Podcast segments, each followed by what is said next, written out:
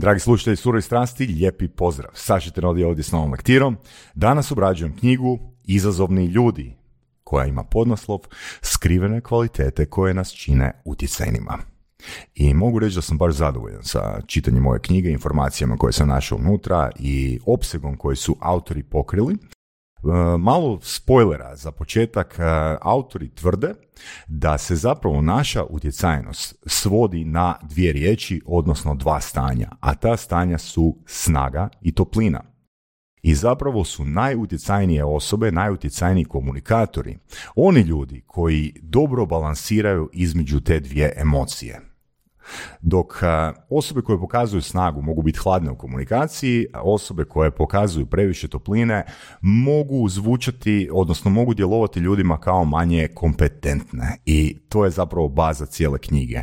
Meni knjiga, kažem, bila izvrsna, nadam se da ćete uživati u lektiri, a svakako vas pozivam, ako se zagrijete slušanje moje lektire, da posvetite malo više vremena i kupite i pročitate knjigu. Ja sam Saša Tenodi, a vi slušate Surove strasti, broj jedan audio podcast u regiji. Pa krenimo s lektirom. Compelling People, The Hidden Qualities That Make Us Influential, autora Johna Neffingera i Matthewa Kohuta, ili ti u prevodu Izazovni ljudi, skrivene kvalitete koje nas čine utjecajnima. Kada odlučimo što osjećamo prema nekome, ne donosimo jedan sud, nego dva. Kriteriji koje gledamo su snaga i toplina. Snaga je sposobnost osobe da ostvari određene ishode sa svojim sposobnostima i snagom svoje volje. Toplina s druge strane je osjećaj u kojem osoba dijeli svoja osjećanja, interese i pogled na svijet. Kada ljudi projiciraju toplinu, mi ih volimo i podržavamo. Ali razumijevanje signala koje vi šaljete nije najveći izazov, iako mnogi misle da je. Najveći izazov oko snage i topline je u tome što je istovremeno teško projicirati i jedno i drugo stanje. To je zato što su snaga i toplina u izravnoj suprotnosti jedno s drugim, kažu autori. Većina stvari koje se temelje na snazi i karakteru su, na primjer, ozbiljan izraz lica, dizanje utega ili pak pojačavanje, odnosno širenje našeg vokabulara. Sve to stvara manje topline. Isto tako, većina signala topline, poput toga da se često smijemo, govorimo tiho ili činimo drugim ljudima usluge, više ostavlja dojam da smo slabiji i pokorniji prema drugima nego li da smo snažni. Velika ideja između snage i topline, pa idemo prvo definirati snagu. Snaga je kao osobna kvaliteta mjera koliko osoba može nametnuti svoju volju u današnjem svijetu. Snaga se sastoji od dva elementa, a to su sposobnost kako utječemo na svijet i fleksibilnost kako bismo poduzeli određene akcije. Ako imate sposobnost, to znači da imate alate da utječete na promjene. Uz što vam treba i volja jer je to snaga određenog karaktera koja je potrebna da bi se moglo djelovati. Ljudi koji mogu zapovjerati svojom snagom čine to ili da bi nam pomogli ili da bi nam nanijeli štetu. Bilo koje od navedenog mora se priznati da se u svijetu poštuju ljudi koji projiciraju snagu. Vodstvo i snaga su neraskidiv par. Drugim riječima, na snažne ljude gledamo kao vođe jer vjerujete da vas mogu zaštititi. Bilo kako bilo, da biste bili vođa, prvo što vam je potrebno je snaga. Što kažu autori o toplini? Snaga nas može udaljiti od ljudi. Da biste mogli projicirati snagu, potrebna vam je i toplina. Toplina je onaj osjećaj kojeg ljudi prepoznaju kada dijele svoje interese i brige. To i je smisao našeg postojanja. Drugim riječima, ako snaga znači da netko može provesti svoje namjere, onda toplina znači hoćete li ishodovno biti zadovoljni time. Jer kad ljudi projiciraju toplinu, lako ih je zavoljeti. Uz toplinu nekoliko je još povezanih pojmova, a to su suosjećanje, familijarnost i ljubav. Pa ajmo definirati ta tri pojma. Pa idemo prvo definirati suosjećanje. Suosjećanje, pokazati empatiju, znači staviti sebe u cipele drugih, iako empatija nije samo u osjećajima. Zajednički osjećaj je vezan za zajedničku percepciju. Odnosno, treba znati pokazati stanje razumijevanja ili shvaćanja. Zašto se netko osjeća na način na koji se osjeća? Drugo, familijarnost. Kada nam netko ili nešto još nije poznato, Spremni smo reagirati snagom dok ne utvrdimo da nema prijetnje. Kada sretnemo ljude koji su nam slični, gravitiramo prema njima jer nas prema njima vuku naši osjećaj. Sličnost u osnovi djeluje na principu magneta, kažu autori. I treće je ljubav. Kada osjetimo jako puno topline prema nekome, drugim riječima kažemo da ga volimo. Temeljem istraživanja odredile su se tri vrste ljubavi od kojih svaka vrsta stvara određeni skup hormona koji proizvodi različite osjećanja. To su romantična ljubav, seksualna privlačnost te osjećaj privrženosti. Ono što najviše od ove tri vrste ljubavi odgovara definiciji topline je definitivno osjećaj privrženosti prema nekome ili nečemu. Koji je odnos snage i topline? Ukoliko nemate sposobnost istovremenog projiciranja i snage i topline, postavlja se pitanje koje od navedena dva stanja u određenoj situaciji odabrati. Zapravo su snaga i toplina komplementarne, a ne međusobno isključive i među njima je ipak puno povezanosti.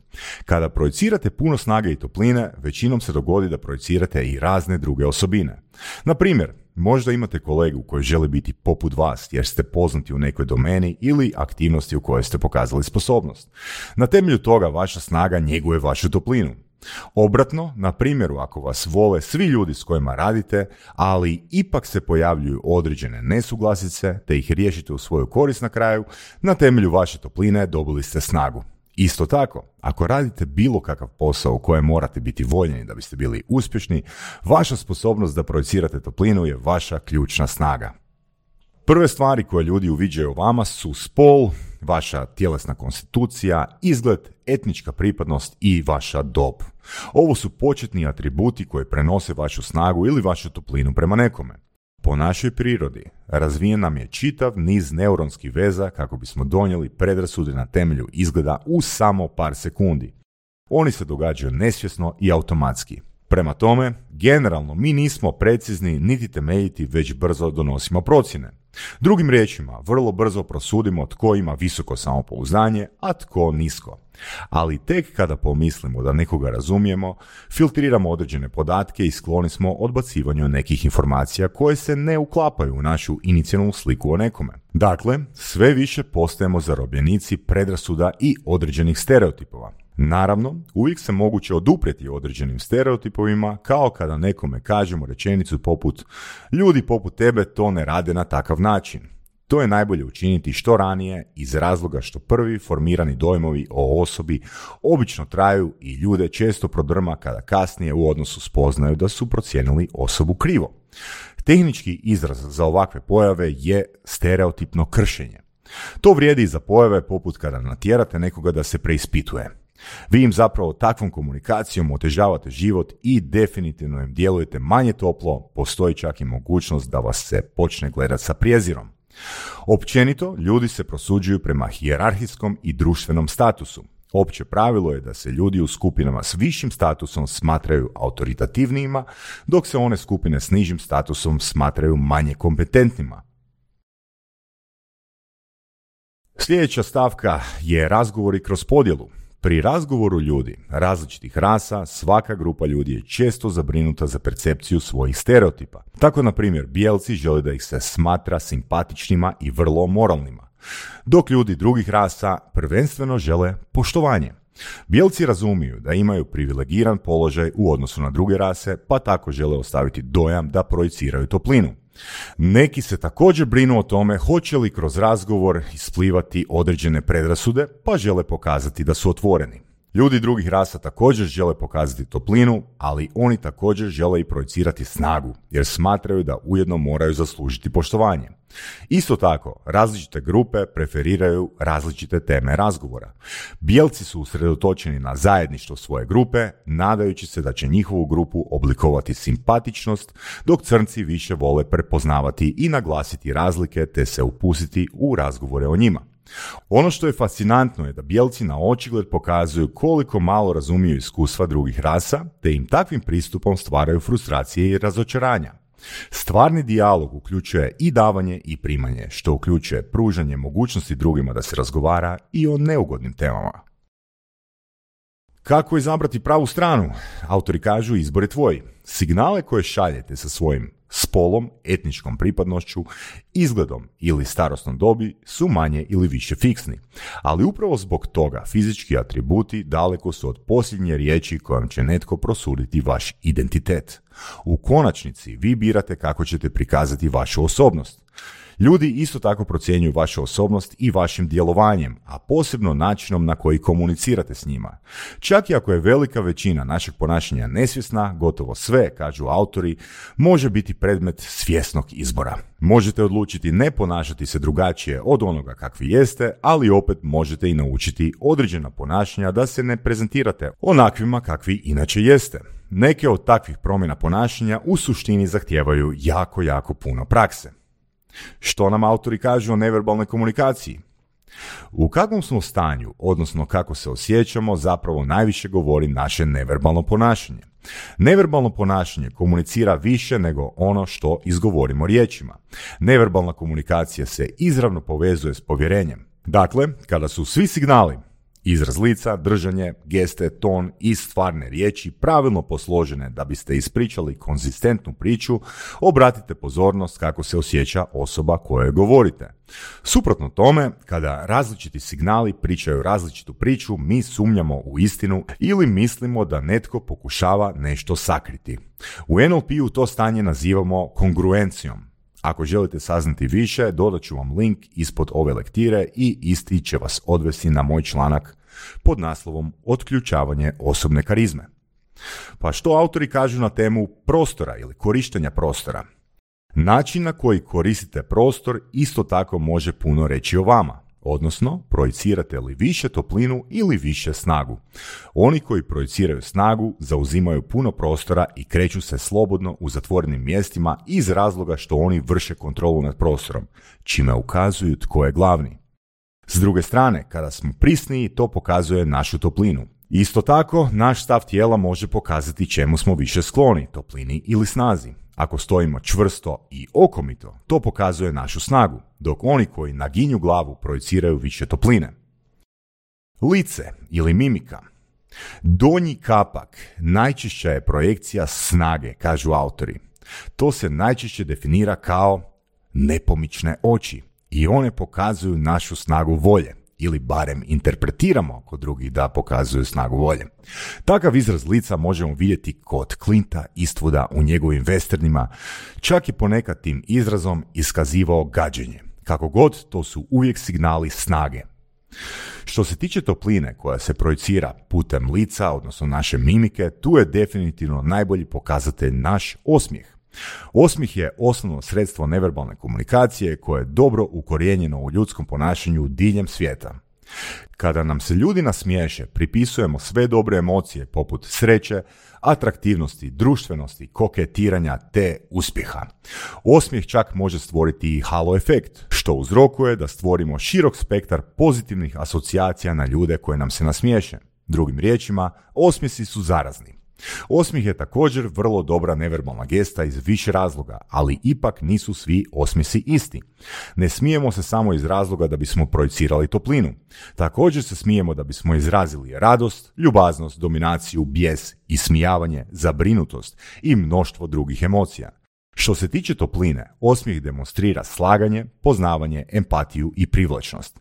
Relativno je lako zamisliti raspon izraza lica koji prenose svaku od tih emocija, zar ne? Što autori kažu o glasu?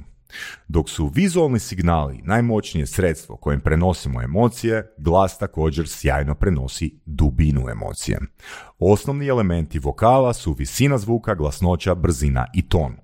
Visina zvuka može biti niska ili visoka. Niski stupanj zvuka prenosi snagu, dok visoki stupanj prenosi toplinu, ali isto tako može signalizirati uzbuđenje, neizvjesnost ili nervozu. Glasnoća naravno može biti jaka ili slaba. Ako je jaka glasnoća, povezujemo je sa snažnim figurama, poput vojnika ili policajaca, autoritativnih figura. Mekoće ili slabo zvuka može signalizirati plahost ili suosjećanje. Također može biti umirujuće, što doživljavamo kao toplinu. Brzina glasa se odnosi na to koliko netko brzo priča.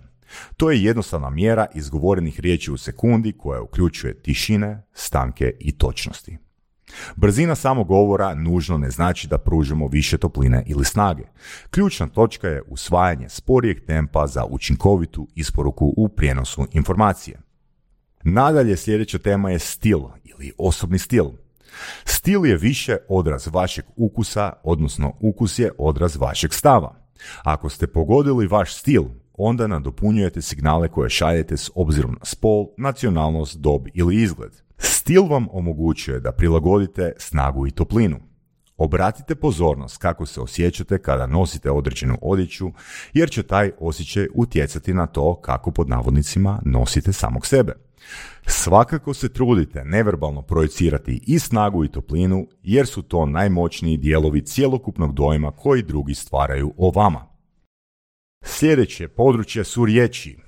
Baš kao što neverbalni znakovi signaliziraju toplinu ili snagu, isto to rade i vaše riječi. Verbalna snaga proizlazi iz našeg osobnog osjećaja kompetencije u određenoj domeni. Izravni aktivni glagoli dodaju snagu, jasnoću i energičnost vašoj komunikaciji. Također možemo izjednačiti bogat vokabular s vašom verbalnom snagom. Stvorite momentum. Ako želite ostavljati dojam razumne osobe, odnosno osobe koja uvijek ispravno odradi sve što je potrebno odraditi, zasigurno će vam pomoći ako tijekom razgovora prvi iznesete vaše mišljenje. Takvu se osobu doživljava kao razumnu. Ako na vaše prvo mišljenje netko drugi reagira sa da, odnosno sa slaganjem, već ste izazvali naklonost kod druge osobe. Za razliku od neverbalne komunikacije gdje više projiciramo toplinu nego snagu, iznošenjem svojeg mišljenja više projiciramo snagu. Isto tako, pored neverbalnih signala, vješto korištenje tehnika poput zvučnih kombinacija, imena, pripovjedanja ili humora neki su od načina gdje možete povećati ili smanjivati snagu ili toplinu koju odašiljete u komunikaciji. Sljedeće poglavlje, snaga i toplina u svijetu. Autori su otvorili ovo poglavlje sa primjerom kako bi prikazali na što se misli pod snagom i toplinom u svijetu. Njihova prijateljica imala je u jednom danu dva sastanka, dva razgovora za posao. Jedan je bio s direktorom jedne Fortune 500 tvrtke, a drugi s jednim medijskim konglomeratom. Za sastanak s bankom obukla je tamno odijelo, Dignula je kosu prema gore te je prezentirala obilje ponosa u svojim manirima i neverbalnim pokretima. Nije iznenađujuće da ovakav outfit odgovara njihovoj kulturi očekivanja i njezin sastanak je prošao vrlo dobro. Kasnije tog dana zaputila se u medijsku tvrtku jednako obučena. U medijskoj tvrtci su na početku bili vrlo ljubozni prema njoj, ali što je više vrijeme prolazilo, postojali su sve skeptičniji u vezi nje. Pokušala im je objasniti kako je ona prava osoba za posao koji su nudili jer je otvorena, kreativna i komunikativna, ali njezin outfit to nije pokazivao. Naravno, nije dobila posao. Poanta ovog primjera je kako su banka i medijska kuća imali različite stavove što se tiče odašiljenja topline ili snage osobe koju odabiru za svog djelatnika ili djelatnicu. Obje tvrtke su dosta snažne na tržištu, ali kultura banke je hladnija, dok je kultura medijske tvrtke toplija. Dakle, kada se prijateljica od autora pojavila u banci, oni su procijenili da projicira snagu, te, te joj je to pomoglo da im pokaže da dijeli njihove vrijednosti. S druge strane, u medijskoj tvrtci njezin izgled i ponašanje nije bilo u skladu s njihovom kulturom. Nju su čelnici medijske tvrtke zasigurno vidjeli kao snažnu, ali im nije projicirala dovoljno topline što im je itekako bilo bitnije. Dakle, postoje tvrtke u kojima se gleda isključivo biznis i u njima jednostavno nema vremena za toplinu. S druge strane, neke tvrtke dijele uvjerenja poput ako ima topline u radnom okruženju, onda je veća učinkovitost radnika. Sljedeće, komuniciranje gore, poprijeko i izvan. Svi imamo kompliciran skup odnosa za komuniciranje u uredu. Pod komuniciranjem gore podrazumijeva se komunikacija s nadređenima, šefovima ili direktorima. Kod komuniciranja s nadređenima očigledno je da moraju postojati neke granice koliko snage i topline možete pokazati. Jedna od isprobanih tehnika koja će vam pomoći da pokažete toplinu svoje osobnosti je da pokažete zabrinutost vašem šefu. Isto tako, kod šefova, kažu autori, nikada ne možete pogriješiti sa pravilom bez iznenađenja molim, jer većina šefova cijeni kada unaprijed donosite obavijesti. To pokazuje vašu odanost prema tvrtci i prema vašem timu. I još jedna korisna stvar može biti ako vam šef daje određenu slobodu u nekim zadacima. Tada je bitno da ih uredno i na vrijeme obavljate, jer mu tako šaljete sliku da ste sposobni i da vam se može vjerovati. Kod komuniciranja s ljudima koji su hijerarhijski ispod vas morate imati na umu da vas oni vide drugačije nego što vi vidite sami sebe. To je prvi znak da morate pokazati poštovanje. Poštovanje možete postići kombinacijom neverbalnog komuniciranja i vašeg držanja prilikom razgovora s njima. Ako pokažete nepoštivanje, stvorili ste zavist i ogorčenje. To se uobičajeno događa u tvrtkama u kojima postoje jasne granice između odjela. Biti u tome da znate kakve osjećaje gaje prema vama, te tako imate prednost i možete ih razoružati u bilo kojem trenutku, a s druge strane imate odnos topline što je osnova za dobar i čvrst radni odnos. Sljedeća stavka su veliki ulozi. U situacijama kada se radi o velikim ulozima, poput ulaganja u rizični kapital, ogroman ugovor s klijentom ili sklapanje određenog partnerstva, ocjenjuje vas se na više različitih strana prema dimenzijama vaše topline i snage. Vaš potencijalni partner želi znati da imate nešto važno za ponuditi, te mu to možete isporučiti i time pokazujete snagu. Oni također žele znati vaše interese te da postoji dobra osnova za dugoročnu vezu. Da biste zaključili važan dogovor, vaša priča mora sadržavati zajednički interes i dobar poslovni prijedlog, a druga će strana prosuditi jeste li vi prava osoba za njih. Leadership, odnosno vodstvo, kada promotrimo kako tvrtke biraju svoje lidere, često postoji neravnoteža između snage i topline. Kada određeni ljudi razmatraju koga će zaposliti da vodi tvrtku, ne razmatraju samo kako će netko voditi tvrtku i njeno poslovanje, nego isto tako evaluiraju u kojoj ste mjeri otvorena, komunikativna i vedra osoba. U hijerarhiji je pravilo da se svi umiljuju onima iznad njih, ali nisu svi nadređeni dobri prema svojim podređenima. Stoga se toplina često pocijenjuje. Ipak, kada pogledamo koje vještine treba posjedovati lider tvrtke, to su zasigurno i toplina i snaga. Poznati psiholog s Harvarda Joseph Nye rekao je kako lider tvrtke treba imati pet osnovnih vještina, a te vještine su emocionalna inteligencija, komunikacija, vizija, organizacijske vještine i političke vještine, odnosno kontekstualna inteligencija. Emocionalna inteligencija omogućuje liderima da razumiju sebe i druge na način koji im omogućuje da pokrenu ljude. Dakle, ako pokrenete i druge u poslovanju, time pokazujete snagu, ali pokazujete i toplinu. Komunikacija također pokazuje i toplinu i snagu i važno je biti dobar komunikator jer je to aspekt snažnog vođe.